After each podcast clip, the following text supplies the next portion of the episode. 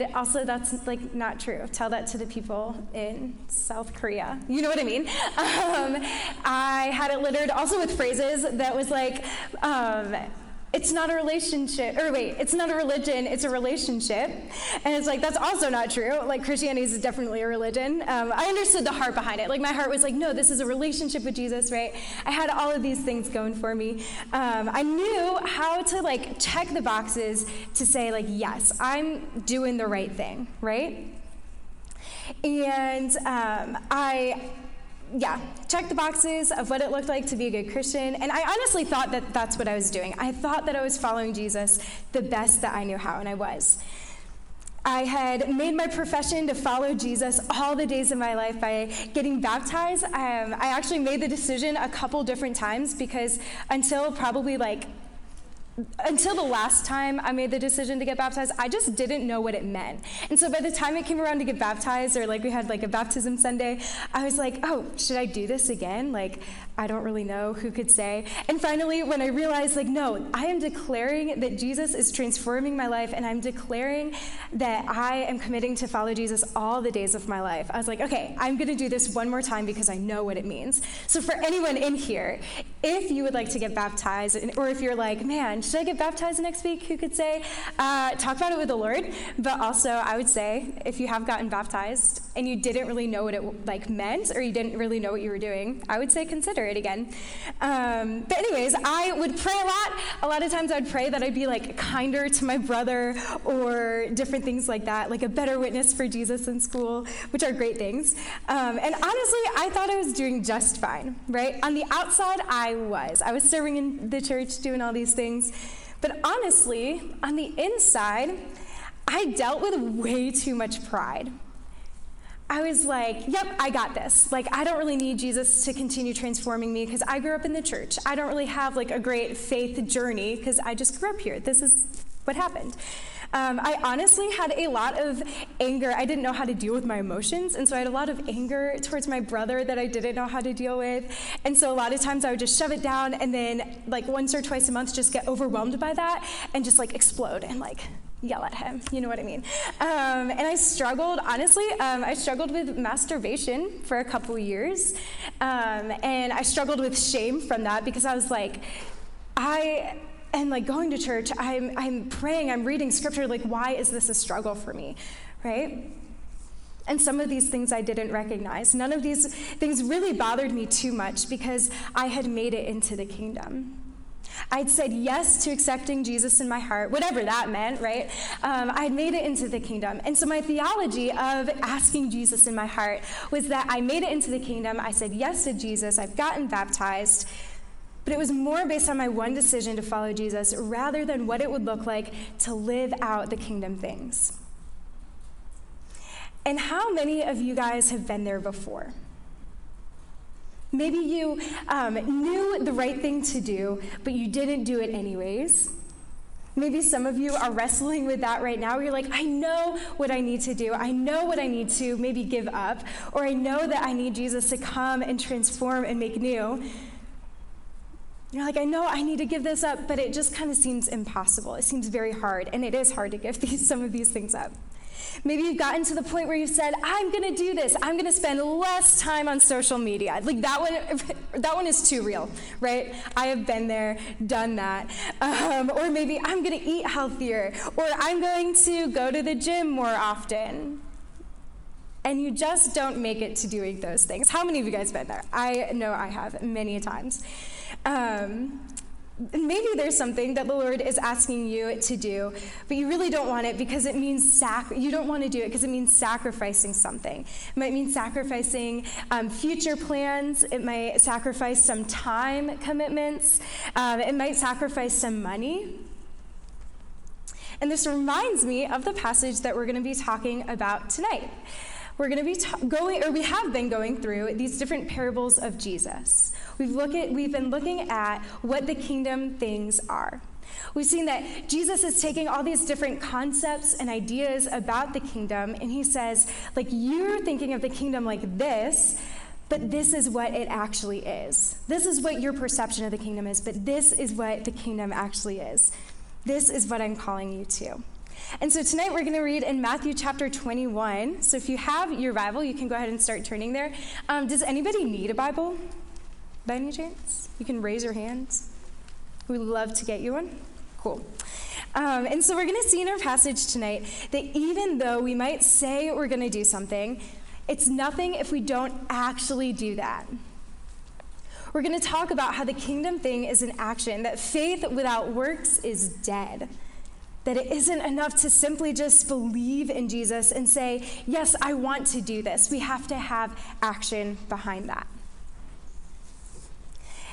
And so, just kind of a little bit of a background of the parable that we're going to be studying tonight, and also to set us up for the next couple parables that we'll be talking about. This is the first of three what are considered confrontational parables. The parables um, are in response to the Pharisees and other religious leaders questioning the authority of Jesus. And so Jesus replies to their question by simply saying, Well, what about John the Baptist? What authority do you guys say that John the Baptist came in? And they're like, Well, we can't really answer that because if we say that he came in God's authority, then Jesus basically can say, okay, then why don't you believe me? But if we say that John the Baptist came in man's authority, the people around them, like all the people that followed them, would have been very angry because they're like, they believed that John the Baptist came from God. He was a prophet. And so they're like, ah, who could say? And so these three confrontational parables, and this one specifically, is Jesus' response to this. He's telling the Pharisees, like, you have it all wrong. It's not all about what you say you do, it's about what you actually do. And so tonight we're going to go ahead and read in uh, Matthew 21 in verse, we'll start in verse 28. Before we do that, I'm just going to go ahead and pray. Um, Jesus, I thank you so much for this time tonight. God, I thank you um, just for everyone that was able to come, everyone watching on Instagram Live, Lord. I pray that you would just speak to each of us individually, Lord. God, I pray that our hearts would be open to what you would have to say to us, Lord. Um, so we bless you, we bless this time. In your name we pray. So, verse 28 says, What do you think? There was a man who had two sons. He went to the first and said, Son, go work today in the vineyard. I will not, he answered. But later he changed his mind and he went. The father went to the other son and said the same thing. He answered, I will, sir. But he did not go. Which of the two did what his father wanted? The first, they answered. So Jesus said to them, Truly I tell you, the tax collectors and the prostitutes are entering the kingdom of God ahead of you. For John came to you to show you the way of righteousness, and you did not believe him. But the tax collectors and the prostitutes did. And even after you saw this, you did not repent and believe him. Whew, what a passage, right? Imagine being these Pharisees, these religious leaders, and Jesus is saying this to you, and you're like, hold on. Like, what did you just say to me? You just said, did you just say that?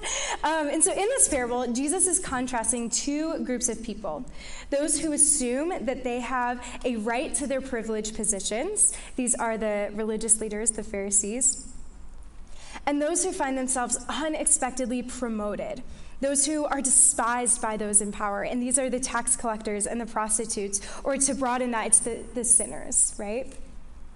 And so the thing that the religious leaders lack, among many other things, is humility. They're so focused on what other people think of them, about their outward appearance, that they miss the Messiah.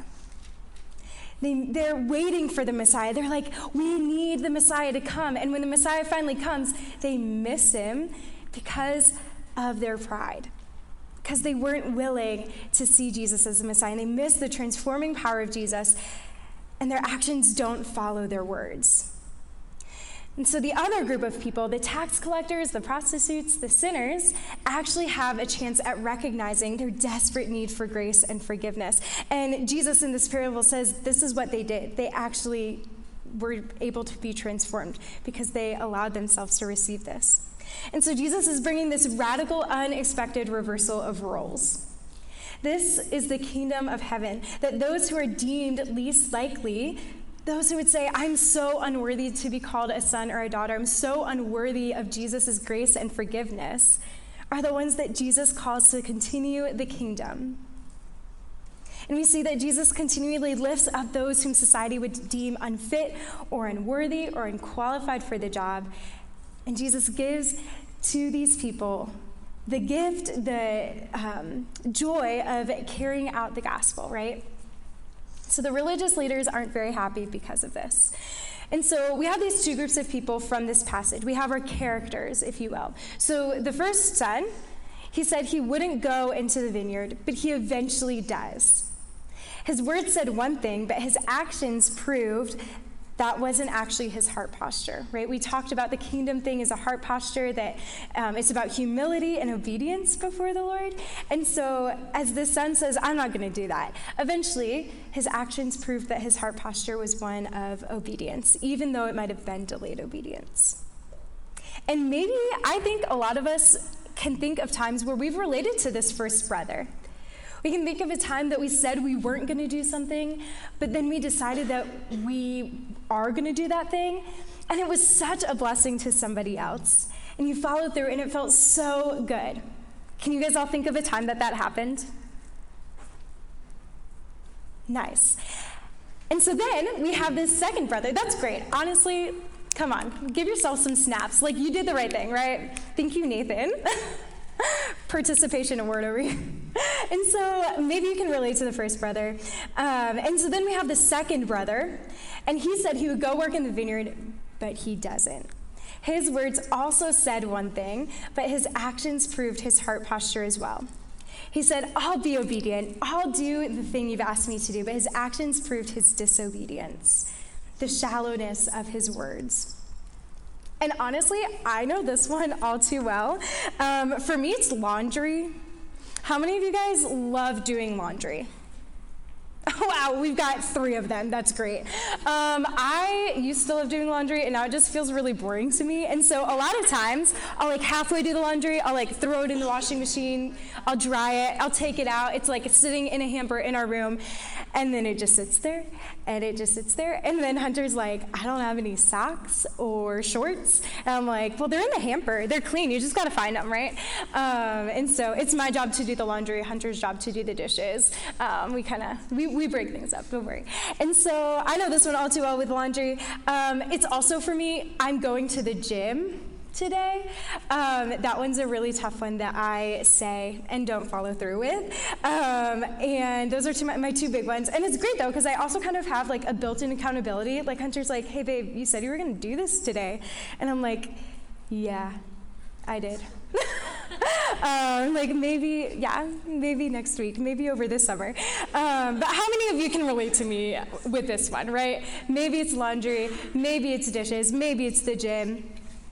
Um, you're going to say, maybe it's procrastinating homework, procrastinating homework, right? You're like, oh, I'll just do that later. It's fine. And then it gets to later and it's the day to do, and you're like, oh, shoot, I should have done that when I said I was going to do that because now I need to rush. Um, and so maybe it's dishes. You look at them, you say, oh, I'll just do that later, and later never happens. Um, but regardless of what it is, I think we can all relate to each brother one way or another, right? And so these, this is kind of the first group, the first son, the second son. And then there's the audience. Jesus is speaking to the religious leaders here. And this is the second vineyard parable, and there was going to be one following. And so as Jesus is sharing this parable about the vineyard, the audience would have recognized this as it was a very common analogy um, in Isaiah chapter 5, um, talking about the vineyard and being God's chosen people.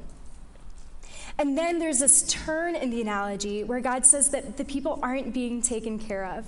The ones who are supposed to be caring for the people aren't doing that, and the people are suffering because of it. And so, as Jesus is sharing this parable, the audience would have applied the same symbolism from Isaiah to God's plan and care for his people. And as Jesus goes on, they would have been like, oh, he's talking about us, right? Be like, it's me. Hi. Um, the problem is, any Taylor Swift fans in here? Wow. Okay. Tough crowd tonight. I know there's more Taylor Swift fans in here. Where's Cambria? She probably left. Um, but they would have said like, "Wait, he's talking about us. We're the problem here, right?" And so the fault of the chief priests and elders is not simply like simply inconsistency of their behavior, although that's one of them. but it was their failure to fulfill their God given roles as leaders of Israel. Jesus is calling out these religious leaders for saying, I will do this thing, I will follow God, but not actually doing it, just like the second son in the parable. And God's people are in distress because of this. They're in distress because of this hypocrisy from who, those who are supposed to lead them. Jesus says, Those you look down upon, those you hate, those you see as less than, will be first in my kingdom. He says, They will take your place. He says, Your empty words mean nothing if there's no action behind it, right? Sheesh. And so, for me, in my story, the thing that I was lacking was also humility. I relate to these religious leaders, right? I like had all of the outward things to check the boxes of like yes i follow jesus i'm a good christian but i was lacking humility and because of that i wasn't allowing jesus to transform my life. So when i was spending time in scripture when i was praying um, when i was like serving in the church like all those things are good things except for that my heart posture was not one of humility. I was not willing to let the lord transform my heart I was unwilling also to be vulnerable with my community about my struggles. And so I related a lot to these Pharisees. I was like, oh, I, I remember that place, right? And so Jesus is telling the audience that action is a kingdom thing, that it takes humility to do that thing. Jesus called out the pride in the Pharisees, and he says, The humble is lifted up, the proud is made low. And so my question was Are my actions lining up with what I say I believe or what I say I do? If I say that I'm being transformed by the gospel and that Jesus is at the center of my life, why am I continuing to turn to this habitual sin? Why am I continuing to um, hold on to something that isn't a kingdom thing? So for me, it was pride and anger and masturbation. For some of you, it might be those things. It might be pride. It might also be um, sleeping with your partner. It might be gossiping about others. It might be holding on to bitterness and anger. I think it could also be apathy. I think that was also something in my life that I was like, once again, I was like, oh, I'm fine. I don't need transformation. I'm doing all right. It also might be idolizing yourself, right? Holding yourself at the center of your life and your world. And so, as Jesus shares this parable, he's telling the audience that it's not just about what they say, it's not just about what they say they want to do or that they are doing, it's about what they actually do. Right? Empty words are worthless, but it's about our actions. those are what show who we are and what's actually happening in our hearts, right? And so we have these three characters, these uh, yeah, these three characters in our story, these three groups of people, and the ones who said the, said one thing, but their actions proved their devotion or lack thereof. And we have the religious leaders who kind of reflect that second side, saying, We're okay. At least we're not like the tax collectors and the prostitutes. But Jesus is like, No, they're actually the ones that are going to enter the kingdom ahead of you. So we see that action is a kingdom thing, that Jesus is like, it matters what you actually do. And so I think that as we think about that, that action is a kingdom thing, I think it can be really easy for us to kind of fall into like legalism with this, right? Of like, oh, I have to make sure that like my behavior is modified so I look like a good Christian, right? Or I have to make sure that I'm doing all the right things, all of these things. But I think that we need to answer the question what does it mean that kingdom is an action thing? And also, what does it mean, or what does it not mean, right? What does it mean that kingdom is an action thing, and what does it not mean? And so I think it does mean that the kingdom of God is for those whose actions follow their words. Right? Once again, the issue with the Pharisees was that they said one thing, but they didn't do it. And then they also expected others to do those things that they weren't doing. They held everyone else to a higher standard, but it was all for show. Um, Gordon Fee, in his book, uh, Paul, the Spirit, and the People of God, says um, it's not about what gets us into the kingdom, um, but what helps the kingdom get into us. Right? It's not about what gets us into the kingdom, it's about what gets the kingdom into us. I think it's actually both. He might not say it's not about that, but I think it's both, right? Our actions flow out of the desires of our hearts. And so if our hearts are set on worldly things, that's what our actions will be. And so, if my heart is set on things that please me the most, then my actions are going to be sure, I can do this. What does it matter? Right? Sure, I can cheat on this test, but what does it matter? Like, who does it actually hurt? It's not that big of a deal. Or no one's gonna know about it, right? Sure, I can, like, say that I'm gonna do this one thing, but I'm actually not gonna do it, because honestly, I just don't feel like it, right? But if our hearts are set on kingdom things, if we're feeding our mind and our soul kingdom things, our actions will then become kingdom things. And I think it's important to recognize that saying, I don't want to do this, but then actually doing it is so much better than saying, yes, I will do this or I am doing this, but never actually doing it. And so, James 5 it says that faith without works is dead right? James tells us that it's not enough to just believe. He says even the demons do that. And they shudder at the mention of the name of Jesus, right? Even the demons believe in Jesus. So our faith must have action. He says in, um, in James 1.22, he says, do not merely listen to the word and so deceive yourselves, but do what it says.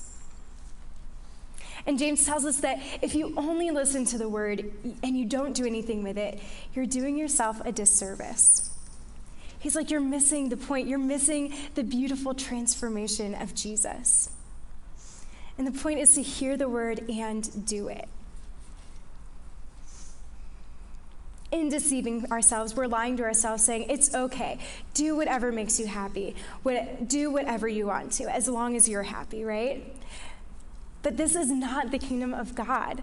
The kingdom of God is about sacrificing our desires for the kingdom. It's living dead to ourselves and living alive in Christ, right? And I think that something that I missed, something that I wasn't like recognizing was that I believed that Jesus came to transform my life, right? I believed that relationship with Jesus brought about transformation, but I didn't realize that there had to be something to transform, right? If Jesus in our life brings transformation, then there has to be something to transform. And I wasn't willing to like check my heart, to check my actions, and say, oh, yeah, I do need Jesus to transform this still. And so, if it's only about what we believe, if it's not about our actions, then I think we're setting the bar entirely too low.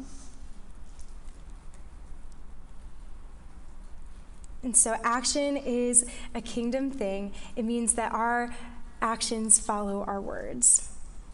It means that we're allowing Jesus to do the transforming work. And so I think that it doesn't mean that it's by our works that we get into the kingdom of heaven.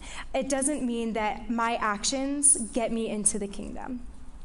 Right? Scripture is very clear that it's by grace you've been saved, not of works that any man should boast, right? Paul tells us that in Ephesians. Because I think that if it was by our works, we would come up short every single time. And so Paul says it's by grace you've been saved, right? So that kind of feels, you're like, wait, is it my actions? Like, do my actions matter? Or is it by grace? Like, what is it here, right? What's the difference between the idea of grace through works and grace by faith with evidence of my works? I think that grace says that I can earn my way into the kingdom. If I just do enough, I can earn the favor of God. I've got this. And once again, kind of going back to my story, I probably wouldn't have said this. And if someone tried to point this out, I would have probably called them a liar, been like, you don't know who I am. um, but I probably would have said that or, or, my mindset, my heart posture was that if I do enough for Jesus, if I serve him in different ways, if I spend time in scripture and prayer in the mornings, I can do whatever I want to. Right? If I can just do enough, I can earn the favor of God and I can do whatever I want to, whatever makes me happy. But thankfully, like that wasn't the end. Like that wasn't what Jesus had for me. He had more transformation for my heart. So grace through works says that I can earn my way into the kingdom. But grace by faith with evidence of works says that I haven't earned my salvation. There's nothing I can do to earn it. But because of this grace offered freely through the sacrifice of Jesus, I am being transformed, right? I cannot this, stay the same. That what Jesus is doing in me is so much bigger than me that something has to change. C.S. Lewis, in his book Mere Christianity, puts it like this For Paul, works follows faith as day follows night. And their source is the indwelling Holy Spirit working in the depths of our hearts. Good works are the inevitable fruit and invisible evidence of a living faith in Jesus Christ and are the hallmark of all true believers. And this is what it means that our works flow out of the grace given to us, that our works are the evidence of our faith lived out in Christ. Right? One thing is the will or the emotion, that's the faith. Like, I'm putting my faith in Jesus. And the other is the action, right? The works and I think that both are necessary in our relationship with Christ. C.S. Lewis says, Good works are the inevitable fruit and visible evidence of a living faith in Jesus Christ, right? So, Paul, when he says that it's not by works, it's by grace you've been saved, so that no man can boast, and then he's saying, This is how you get into the kingdom, by grace. You can't earn your way into the kingdom. But then James, when he says um, it's that faith without works is dead, he's saying this is how the kingdom gets into us, right? This is how the Holy Spirit transforms our life, and we get to see that through our works. So, as the kingdom gets into us, we begin to see these kingdom realities play out in our lives. Our desires begin to shift from our sinful nature to our kingdom nature. And as the kingdom gets into us, we become better image bearers, right? We, it, scripture tells us in Genesis that we were all created in the image of God, that humanity was created in the image of God. And so as we are called to be image bearers, when we live out the kingdom, when we our desires become um, kingdom things, this is how we best bear God's image. So I was living under this understanding that I've made it into the kingdom, but the reality was that the kingdom hadn't yet made its way into my heart because of my pride, because of humi- my um, lack of humility, right? The kingdom hadn't yet made its way into me. And so as I started to recognize, like, wait, there's there's something missing, right? Like these good works, these times with Jesus that's just very legalistic, right? Of just like, I'm doing this because it's what I'm supposed to just wasn't enough anymore. And eventually I was like, Jesus, like, what needs to change? And he revealed different things to me. And he was like, I want to come and make this new. He's like, You can't do it on your own. And I was like, Yeah, you're right. Right? He said, I want to come and transform this in your life. And I feel like I'm still learning that, right? There's still things that Jesus is calling me to lay down. Um, and it's beautiful. I'm like, man, Jesus is the God of transformation. He wants to take our burdens, He wants to take our brokenness and make us new. And so, through a lot of prayer and discipline, I started to give up things that I used to do or act in. And it was only by the power of the Holy Spirit that I was able to give up these things, only by the power of the Holy Spirit that I was able to even recognize these things. And I started to see that the more time that I truly spent with Jesus, the more my actions lined up with what I said I believed. And so, grace, it's not about grace. Sorry, it is about grace. What am I trying to say? It's not about our works, right? It's about the grace of Jesus. And as we live out our faith in the grace of Jesus, by the grace of Jesus, and we're being transformed, then our actions follow what the transformation is happening in our lives, right? And so I think another question that needs to be asked is how can my faith be proved through my actions? Right? How do I actually do this thing without it becoming mundane or forced, right? How does it not how is it not a legalistic thing for me to try to make my actions about what I say I do? Great question.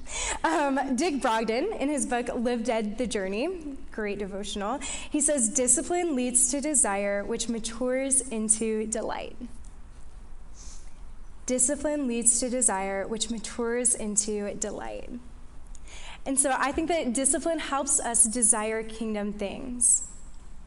As we become disciplined in spiritual practices, denying our flesh, denying our sinful nature, we start to desire kingdom things. Right? And as we see in scripture, in uh, Philippians, Paul tells us that these are things that are lovely and good and pure things that are right and true. He's like, think on these things because these are kingdom things. And as we desire these things, as we send, spend time studying these things, and we start to desire these things and things of this nature, we begin to delight in Jesus. We delight in these kingdom things, and we delight in doing the kingdom things right? The kingdom things that we've been talking about this semester that is growing in Christ, right? Living for eternity. Having childlike dependence on Jesus, submitting to each other in love, posturing our hearts in humility and obedience before the Lord, acting on our faith, right? Having grace for each other and for ourselves because Jesus gives us so much grace. as we delight in kingdom things, as we spend time in discipline doing kingdom things, we'll start to delight in them so much more. Richard Foster has this great book called Celebration of Disciplines. I would highly recommend it if any of you guys are looking for like a summer read. Um, this would be a great book. It's, it was very challenging, and I was like, man, I, I definitely need to be a little more disciplined. Um, but it was so, so good, so transformative. And so Richard Foster says in his book, he says, God has given us the disciplines of the spiritual life as a means of receiving his grace.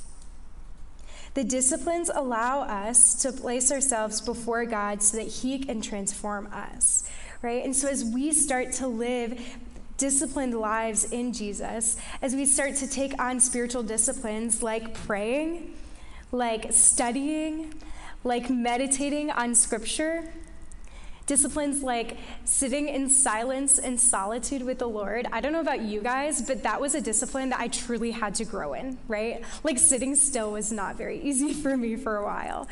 That was a yeah, the Lord had to do a lot of transformation there, right? Disciplines, outward disciplines like celebration, right? All of these dis- different disciplines Richard talks about in his book, but as we live these lives, it allows us to become more and more transformed by Christ. Discipline leads to desire, and desire matures into delight. And I think that at some point, you are almost going to have to like kind of check a box of like, okay, I want to commit to doing this thing, and so I am going to have to have structure, right? I'm going to have to say, okay, this is like almost like a yeah, almost like a checking the box, like writing it down in your planner and saying, okay, if I don't have a regular abiding time and I want to commit to this, at some point you are going to have to write it in your planner and kind of check the box and say, okay, did that today. But then as you do that, as you create that discipline in your life, that will lead to a more natural desire, right? A more natural desire to spend time with Jesus, a desire to do the kingdom things. And as we desire these things, that will mature into delight in doing the kingdom things. And so, as we kind of turn into a time of um, response and reflection, what is Jesus speaking to you right now? Right? As we've talked about these kingdom things being action, right? As we've talked about um, delight and desire in the kingdom things, what is Jesus speaking to you right now?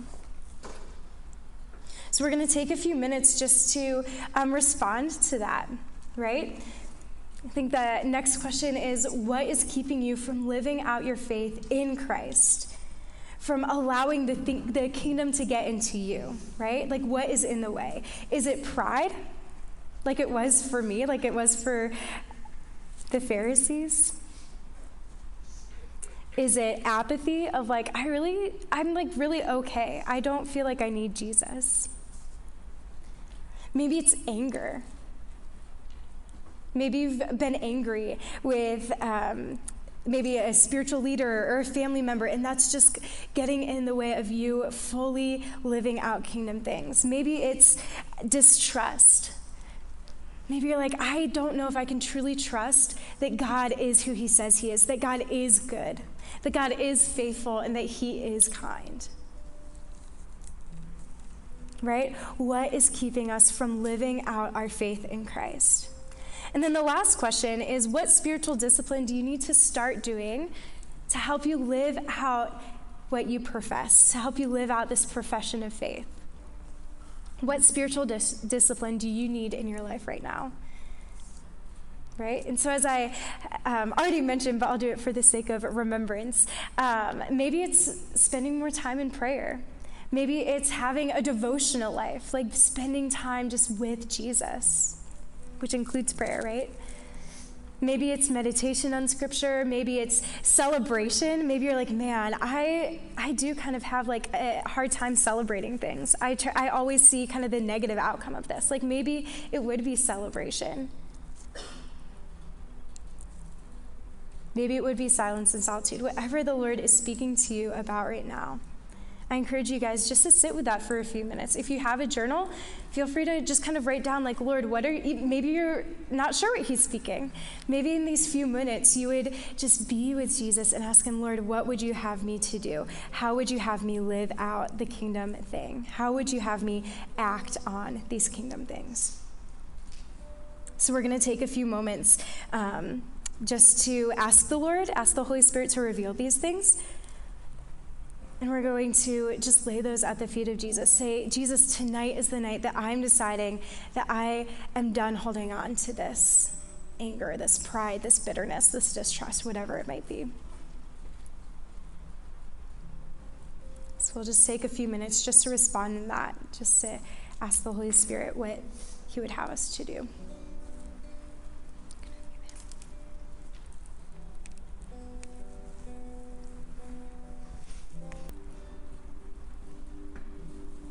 So, as we continue in this posture of response, um, we'll just, I would love for everybody to stand. And um, kind of if you feel like you, yeah, everyone just kind of like spread out a little bit. Don't go like all the way to the other side of the room. Like this room is big, I can't see anything over there. Um, but if you, um, as we continue responding, um, feel free to kind of like come to the aisle, come a little bit to even this side in this little response area, come to the front if you would like to. Um, but I encourage you guys, as the Lord has laid things on all of our hearts, I'm sure that He has, right? Because once again, there is like sanctification, transformation is a process. And I believe that the Lord is doing that in each and every one of us, right? Um, and so, yeah, as the Lord has put things on our hearts, I would love for us to just pray for one another. And so, as we continue in this time of response, I encourage you guys if there is something that the Lord has laid on, the, on your hearts, as there is something that the Lord has laid on your heart, would you turn to your neighbor or to the person that you came with, maybe, and just ask for prayer. Ask for prayer for um, maybe boldness to do the kingdom thing. Ask for prayer for strength to be able to give up the thing that the Lord might have asked you to give up. Ask for um, discipline, like prayer for discipline, right? To live out the kingdom things, to have these spiritual disciplines, right? Whatever it might be that the Lord was putting in your heart, let's pray for each other because prayer is so powerful, right? We cannot do any of these things by our own strength. And so, as we rely on the strength of Jesus, let's pray for the needs in our community. And so, we're going to take a few minutes to pray, and then we're going to sing one last song. Um, just thanking Jesus for all that he's done, thanking him for his transforming work. And so, yeah, let's pray for each other.